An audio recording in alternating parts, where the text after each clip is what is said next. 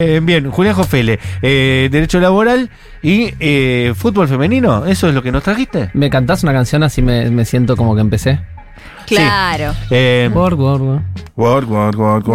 work. work. Sí, eso mismo. Eh, huelgas en el deporte. sí, Eh, como en España en estos momentos ustedes vieron un poco todo lo que pasó con Jenny Hermoso y Rubiales. lo vimos Eh, mucho. bueno, se ha visto eh, muchas veces la imagen, pero eso derivó en una mayor organización de las futbolistas eh, femeninas Bien. en España.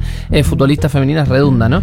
Eh, de las futbolistas españolas que eh, decidieron ir a la huelga por eh, un mayor salario mínimo. O sea, ya Ah, fuera mirá. del caso, digamos. Dice, No, no bueno, este ya que nos juntamos para renunciar a la selección, pues ¿por qué no vamos por más? Che, Claro. ya que estamos juntas, yo quería decir algo. Ya es que somos campeonas del mundo, aparte, ¿no? sí. Claro. Salimos campeonas, se resarparon, está todo mal, Todo ni el quiere mundo está hablando de nosotras. Pero Exacto. no porque salimos campeonas del mundo, sino porque hay un hijo de puta que chapó a Jenny Hermoso. Por lo cual fueron a plantear un salario eh, mínimo de 30.000 euros. Eh, que imagínate que el salario mínimo de los futbolistas eh, varones en España está en 180.000 euros.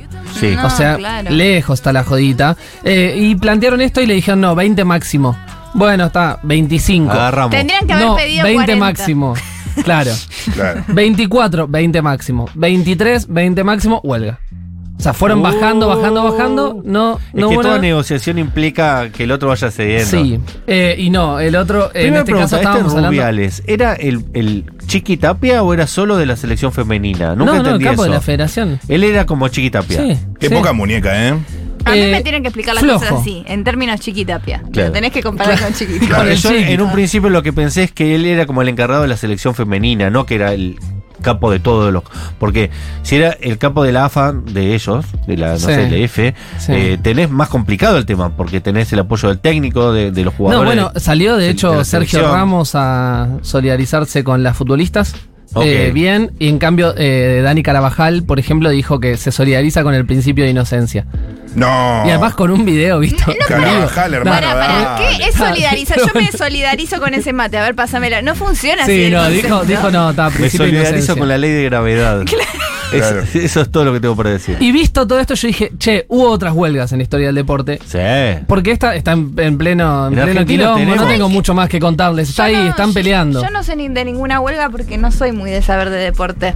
Bien, Bien. pero eh, podés saber de huelgas. Y en este Sí. caso, eh, por ejemplo, en el 2020 fue una huelga masiva en la NBA. ¿Qué? No sé si ustedes Sí, recuerdan, pero estábamos poco. en casa, Sí, claro. cada uno de nosotros y nosotras, y eh, se plantaron fuerte LeBron James y compañía, porque en su momento había sido eh, el asesinato de Jacob Blake eh, y venía el asesinato de George Floyd. De acuerdo. Y los futbolistas, eh, los basquetbolistas eh, venían haciendo eh, todo un ritual antes de comenzar los partidos, en el cual se arrodillaban, hacían un planteo, etcétera, pero no pasaba mucho más y sentían que la NBA no se estaba solidarizando No. con ellos de la forma eh, suficiente y los habían cerrado a todos en Disney para hacer una burbuja y que eh, jueguen ahí.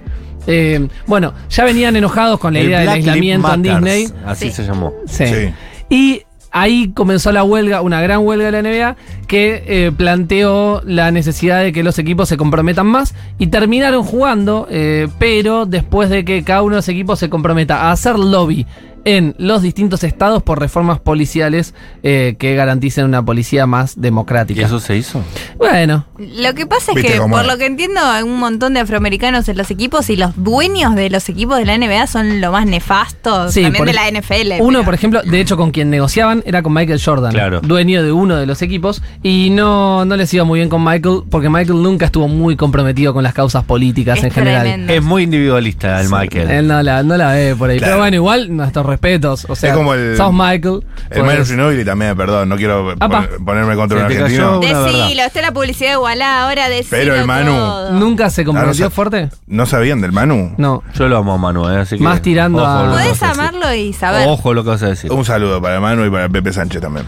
tiene una publicidad muy linda con, con la Peque Pareto nos hace divertir Ah, Bien. mira, mira qué fácil comprarte a vos, Matías Castañeda. Ah, yo lo amo. Es uno, uno de los mejores deportistas de la historia de este país. me dio el- las, las Yo alegrías de también mi lo vida. el mejor pregunta. Una vez hizo un programa de radio Yo preguntando. creo que fue eh, mejor. Fangio, El mejor Fangio fue el mejor en su de- en el deporte que competía. Ginobili no llegó a ser el mejor en la NBA. Puede ser, pero, Pero no, bueno, es- eh, el automovilismo es un deporte. es Pero otra Fangio pregunta. manejaba, boludo.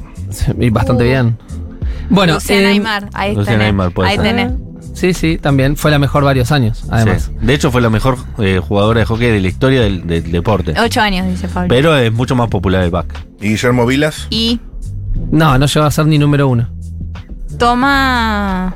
No, no, la discusión está históricamente era Ginóbili y Maradona. ¿Puedo Después decir apareció Messi. Ginóbili mi dato de Maradona Ginóbili era? Y favorito? claro, porque Messi todavía no había aparecido. Mi no dato de Ginóbili favorito es que en el documental, y volvemos, el documental de Netflix, Sí. dice, bueno, yo estaba en Bahía Blanca, extrañaba mucho Buenos Aires y pasan imágenes de cartas. Y si haces stop, lees como empiezan las cartas de Ginóbili. Chico era, hola gordo, trolos. Y me encanta. Yo ¿Gordo supe- trolos? Hola gordos trolos. ¿Pero cariñoso o bullying? Obvio que cariñoso. Bien. Eh, vamos con más huelgas. Bien, eh, Liga 1 de Francia, año 2013. Zlatan Ibrahimovic, En el PSG. sí. Bien. Uh, Eh, eh, eh, no le copó a Zlatan eh, una medida que había tomado el presidente de la República, François Hollande. No sé si te gustan mis pronunciaciones. ¿Qué nombre más francés? Eh, pero había puesto un impuesto a las rentas altas, es decir, una especie de impuesto a las ganancias. Eh, los a los altos salarios. De en todos. Francia en general. Claro, los jugadores decidieron entraba. plantarse. Y fueron a huelga. Ah, porque la- los jugadores que cobraban mucho dijeron yo no la pongo. Así como hizo Tevez con el impuesto a las grandes fortunas acá, que metió recurso de amparo. En el caso eh, de No, los futbolistas todo. Franceses fueron a la huelga. La primera es de 1972. Tuvieron que terminar bajándola y tuvieron que pagar el impuesto finalmente. y sí, bien. porque No ellos eran franceses. Y bueno. Estaban en Francia, son millonarios. Claro, No, pero era sueco. sueco y él Ah, estaba justo jugando ahí y dijo. Sí, Pero eh, igual eso le entiendo. llega al 2% de los futbolistas, porque Sí, bueno, los pero- jugadores que jugaban en el Montparnasse no, Mon- no Montpellier, cobraban, no. Montpellier. no jugaban lo suficiente, no cobraban lo suficientemente bien como para entrar ahí. Las jugadoras de fútbol femenino escuchando ahí, esto, claro. como el, Dale, meme de Parasite. Dale, Slatan. O una más curiosa, ver. 97, Liga Española, huelga de árbitros. ¿Por qué? Porque estaban cansados de ser insultados. Lindo. Plantearon que no, había- no, no recibían buenos tratos, que estaban cansados de los insultos eh, y bueno, que no, no querían eh, recibirlos más, así que fueron a la huelga. ¿Qué pasó? Bueno, eh, la federación eh, puso a los árbitros de la B en primera y no pudieron hacer la huelga porque, bueno, sí, eh, pararon ellos, pero hicieron es no cobrar su salario por una Y fecha. siguieron jugando la- y la se B. siguió, carnilearon los árbitros de la B, que Bueno. fueron muy Y contentos a dirigir la primera por la una B, fecha. la vieron y bueno, fueron. Es ahora. Julián, ¿qué te parece esa? Un desastre, no, un, Desastre. un papelón lo que hicieron los árbitros de la B porque no, no fueron Igual solidarios no era con los de la motivo para parar tampoco. Los insultos. Sí, porque no, te sí. insultan a vos. Eh, pero viene Pero con el- sos árbitro, ¿qué te pe- esperas que te digan? ¿Que te quiere mucho? sí. Te hubieras dedicado a otra profesión si te molestaban los insultos. Eso es cierto, pero a veces, a es una forma de... de- de- Aparte, capaz no ¿cómo te que- insulto en español? Te dicen, pues tío, que tienes que, que, que correr Bueno, un poco había más. una famosa canción que se había viralizado que era el árbitro ale. es una niña. Haz mejor el tu trabajo. Haz Aparte, mejor tu trabajo. Salarialmente estaban bien. Aparentemente sí, porque no había otros planteos. Bueno. No recogí otras El demandas en árbitro esa es una niña. Eso fue motivo de ir al paro. Bien, bien El carneada esa huelga. Bien es carneada. una niña. Eh, en la Argentina pasó algo muy parecido en una historia muy espectacular que ocurrió en el torneo Clausura 1992. En la misma fecha, Castrilli expulsó cuatro jugadores de River: Acosta, Basualdo, Comiso y Jorge Higuaín, el padre del Pipita. Sí. Habían perdido 5 a 0 con Newell's en el Monumental River. Boca, por tanto, eh, perdió en Arroyito 3 a 0 y le había echado a Abramovich y a Márcico. Este fue Aníbal Jai, el que le echó al Beto jugado Márcico. Aníbal Jai. Y al mismo tiempo, eh, el, el árbitro Crespi convalidó un gol del Turu Flores en offside en un Vélez Argentino Juniors. ¿Qué Vamos, pasó? La Raúl AFA Gámez. suspendió. Veo a Raúl Gámez ahí. ¿Qué pasa ahí? Tres árbitros habían tomado decisiones polémicas a la misma fecha contra A equipos, eh, bueno, dos equipos grandes y Vélez, que en ese momento era un equipo importante. Bueno, ¿qué hizo la Ey. AFA? Suspendió a los tres. Ouch. Ahí. Y, lo- y la comunidad de árbitros dijo: no, esto no. Así no nos estaban respaldando, porque habíamos tomado las decisiones correctas No contra equipos esto, eh, claro. eh, importantes. Y Sí, entonces, después no lo van a eh, tomar en serio. ¿Eran la correctas Sadra las fue al- decisiones? Fue a la huelga. Bueno, depende de cada una. Yo creo que los expulsados de Boca no, creo que los de River estaban bien expulsados. Claro, me gusta tu, tu objetividad. Sos muy bueno en eso. Sí, eh, sos bárbaro. En este caso, bueno, Aparte, todos los de Boca no y todos los de River sí. todos. Todos, perfecto. Sí, no, no puedo Y el analizar. de Vélez, Claro, ahí está. Eh, ahí el. Turu Flores me caía simpático. así que Sí. Creo que no estaba en offside. No estaba en Orce. No estaba en offside. Eh, bueno, la Sadra fue al paro. ¿Qué hizo Julio Humberto Grondona? Eh, perdón, la AAA fue al paro, eh, el, el- el gremio. Eh, Con ese nombre, amigo, también Sí, no ayudas. No ayudas. Sí, la verdad que. No metele una letra en medio, no sé. Claro. Dale. Julio Humberto Grondona fue a hablar con el otro sindicato y le dijo, garantizame que la fecha ocurre. eh, y Eh, lo logró. Y Don Julio dijo, eh. Lo logró con No los sale. árbitros Pensé de que la la tenía más, más- la imitación de Grondona, No pensé que importa. la tenía más fresca. Hay que animarse A a, las una más. No, no me sale. Hace mucho no lo escuchas, es eso. Claro, claro. Y finalmente la fecha transcurrió. ¿Qué pasó? Esto quedó en el recuerdo de Oscar Ruggeri, que años después decidió él eh, impulsar dos protestas. Una la hizo en el año 85 para poder irse de Boca, eh, junto al Tigre Gareca, dos eh, eh, personas que en la Boca son personas no gratas. Gareca hace poco quiso ser técnico, no pudo. Eh, hasta Diceo salió a proclamarse en contra.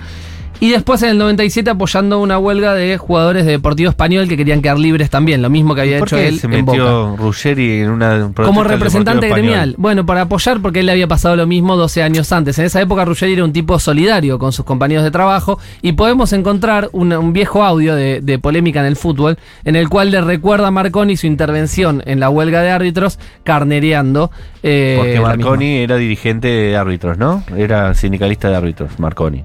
Era sindicalista de árbitros que había hecho, eh, bueno, el carnereo en esta huelga Ah, del no sabía. 97. Por eso, yo si quieren lo escuchamos. Ver, lo sí, tenemos supuesto al, sí. al cabezón. ¿Lo tenemos? Él es el responsable del paro en el fútbol argentino. Le dice por haber llevado una tesis que va a llevar al caos a sus propios Y vos- compañeros. y vos va a sos un carnero, y vos sos un carnero. no, no soy carnero. Cuando los yo- árbitros estaban parados, No, no, fuiste- de carnero, que mataste a un periodista carnero, amigo. Este es un mentiroso. No, no soy mentiroso. Vos Mentiroso. te miro a los ojos, Y me te lo digo. carnero. Vos no podés mirar Mentiroso ningún lado. Carnero, yo Y vos sos un maleducado y patotero. Carnero. Patotero Vos sos carnero. Ruggeri estaba a fondo. No Eh, sabía no. que Ruggeri tenía en su vocabulario la palabra carnero bien aplicada. Sí, ¿Me sorprendes? No hay muchos lugares. Profundamente. No hay Eh, muchos eso me pareció que era un hallazgo importante. Pensar que Ruggeri, antes de ser lo que soy, que es básicamente un defensor de la derecha, ni, ni idea. De, De, lo- de los grandes poderes los peores establecidos de la valores. patria. Ahí va, de los peores valores. Y De los sus jefes, poderes. digamos, sí. Eh, eh, bueno, en su momento ha sido un eh, encarnizado eh, militante sindical del futboli- de los futbolistas. ¿Qué pasó, Sí, no? había que ver si era porque le convenía o porque lo sentía. sí, sí, no, lo único que quería era. Porque Diego nunca la quiso, viste que siempre es un llamado. de hecho, se peleó en el 97. Diego nunca con- lo quiso, con. Eso es muy importante recordarlo. Por Sí, algo sí. es. Si Diego no lo quería, por algo es, siendo que fueron los dos campeones del mundo, No aparte, lo ¿no? querían. Exactamente. Así que sí, es raro. Bueno, eh, más allá de todo eso, eh, el homenaje a los campeones del mundo, eh, todo eso, ¿viste? No hicieron nada por los campeones del mundo. Con Ruggeri. Viste que en un momento se decía que había que pagarle como un salario a los campeones del mundo. Creo que lo Ah, impulsaba como Ruggeri. una especie de, de pensión vitalicia. Claro, sí. Que. Cuando quiere el Estado le encanta. Sí, Después sí. se la pasa hablando en contra. Son 23 sueldos, no es tan grave. ¿Y eh, qué? ¿El cuerpo técnico no? Eh, ¿Y cuál es el límite del cuerpo técnico? Los que estaban en Comodoro Rivadavia Claro, en ese escuchame. momento. ¿eh? Eh, recordamos hace poco también la huelga de guionistas ahí en, en Estados Sí. Unidos. Me gustan. Ahora mismo. me gustan las huelgas Y de actores. de, de espacios donde uno no se imagina donde puede haber una protesta. ¿no? ¿Viste? Y me gusta que haya sindicalistas en todos lados. Por ejemplo, los futbolistas tienen un sindicalista que se llama Sergio Marchi, Sí. que es el, el de la. ¿Cómo se llama? De la Asociación Fútbol- Argentina agremiados. de Fútbol. Fútbol agremiado. Y ahora no tanto, porque o será que los futbolistas están cobrando mejor, o será que eh, está más arreglado el tema. Pero durante mucho tiempo Sergio Marchi era muy de ir a la huelga. Sí, ¿eh? de, de hecho, te- Casi si todos te los fijas- campeonatos casi no arrancaban porque Sergio Sí. Marchi estaba luchando por alguna cuestión. ¿Te Pero Si te fijas, por ejemplo, en verano aparece mucho porque es cuando le quieren poner un partido 15-30, aparece Agremiados y dice no, hasta las 5 eh, que el calor baje, no, por ejemplo. Muy Claro, bien. es un Tengo una pregunta. Y era ¿Hubo amigo de Diego. Diego lo quería Sergio Marchi. ¿Huelgas radiales hubo? Los De- periodistas son las personas sí, que hay- menos hay- huelgas Por- hicimos. es donde más me Hay- sorprendería. de hecho, Sí, eh, habitualmente hubo. ocurre en alguna radio En que Radio de deja de Plata. pagar, que la transmisión queda Eso con, es otra con cosa. música. Pero cuando te deja de pagar, Yo ya digo está. por eh, condiciones laborales. Bueno, bueno, está bien. eh, Es por- eso, sí. pero eso que te paguen es como lo, lo mínimo. Bueno, es cierto, como, es cierto, eh, llega al nos extremo, queremos decís, del está bien. feminismo. Bueno, de ahí No, para son más arriba. arrestos individuales de personas importantes que Claro. deciden plegarse a alguna cuestión que una cuestión colectiva, porque eh, lo hemos dicho muchas veces, el gremio de los periodistas es el peor gremio del mundo, donde no hay solidaridad de ningún tipo y donde se trabaja en los feriados, se trabaja en Mm. condiciones horribles Por muchas eso. veces. En Nacional Eh, Rock hubo hace poco. eh, Ah. pero eso también es por es el Estado más que ¿Saben trabajadores de la radio, ¿no? Sería muy buena Sí. eh, organizando así, negociando paritarias. Pampita, cuando dice su contrato del bailando, es como, bueno, la- a las tres, yo tengo tres semanas en el medio del año que me voy a Ibiza. Y ayer Tengo- dijo- Me tienen que pagar tal cosa, tal otra, es bárbaro. El suyo. Pero quiero que así para. Ayer dijo, otros. pidan En- cosas a la producción, le dijo a las bailadoras. Pidan cosas, pidan. Pidan cosas, no, no sean tontos, pidan, pidan que la producción le tiene que dar. Vestimenta, coach, lo que quieran, tienen que pedir que la producción se la va a dar. Bueno, en el- la Tinelli apertura diciendo, bueno, Tinelli bueno. dijo que el canal estaba dando todo lo que pedía y que pidió hasta un dron. Capaz que estaba hasta arreglado. Eso tiene la tele, que hablan cosas que son para atrás de cámara, adelante, nos meten a todos. Espectacular. Y para ir cerrando con esto, y también me parece interesante, eh, una vez, esto de que en el periodismo no hay huelgas y que a veces algunas personas importantes hacen algo por los demás. En un momento, en una radio determinada, no me acuerdo cuál, Héctor Larrea, me, pango- me pongo de pie, no me pongo de pie porque dejaría hablar al micrófono y a Larrea no le gustaría, si no lo hubiera hecho. Larrea eh, le dijeron, mira, está la plata tuya, pero no está la del resto de la gente. Es decir, como, Sí. no, problema de pago, no, no lo expliqué bien, ¿no? problema de pago Sí, en una radio, entre ellos solos. No, eh, no hay guita, no, no se pueden pagar los sueldos, pero, Pero la tuya está. Entonces, ¿qué hizo? La reagarró la plata, se dio vuelta, se le dio a los trabajadores, se le dijo, bueno, cuando esté la mía me llaman. Se dio media vuelta y se fue. Eso es una forma, ¿no? ¿Cuántos periodistas de, de esta, de este nivel, de los que cobran mucha, mucha, mucha guita, que cobran más guita que todo lo demás juntos? Porque aparte está muy disparejo ¿eh? lo que es el peri- el periodismo en la Argentina, que el que pone la cara muchas veces cobra él solo más que todos los demás trabajadores juntos. A la nata. Y a todos, ¿eh? Porque en- en- entre los progres pasa lo mismo, ¿eh? No es que entre los progres eso cambia. Eh, el- la cabeza, la figura, cobra un sueldo que después los trabajadores, eh, los pasantes, lo- los que hacen producción, los que cortan cable, los que hacen el laburo que, que no se ve, no cobran. Así que el que da ese gesto de humildad para mí hay que valorarlo siempre porque es el que hace que el sistema por lo menos se salve un poco, ¿no? Si no estaríamos tapados hasta acá. Pero si dependemos de lo de arriba también. Claro, sí, pero son arrestos individuales, personas honestas, eh, que, que no son muchas, ¿no? Eh, las que, bueno, somos periodistas, no somos muy honestos. No lo digo por mí, en general. ¿no? Una, denuncia. Gracias, Julián. Ustedes. ¡Julián Jofele!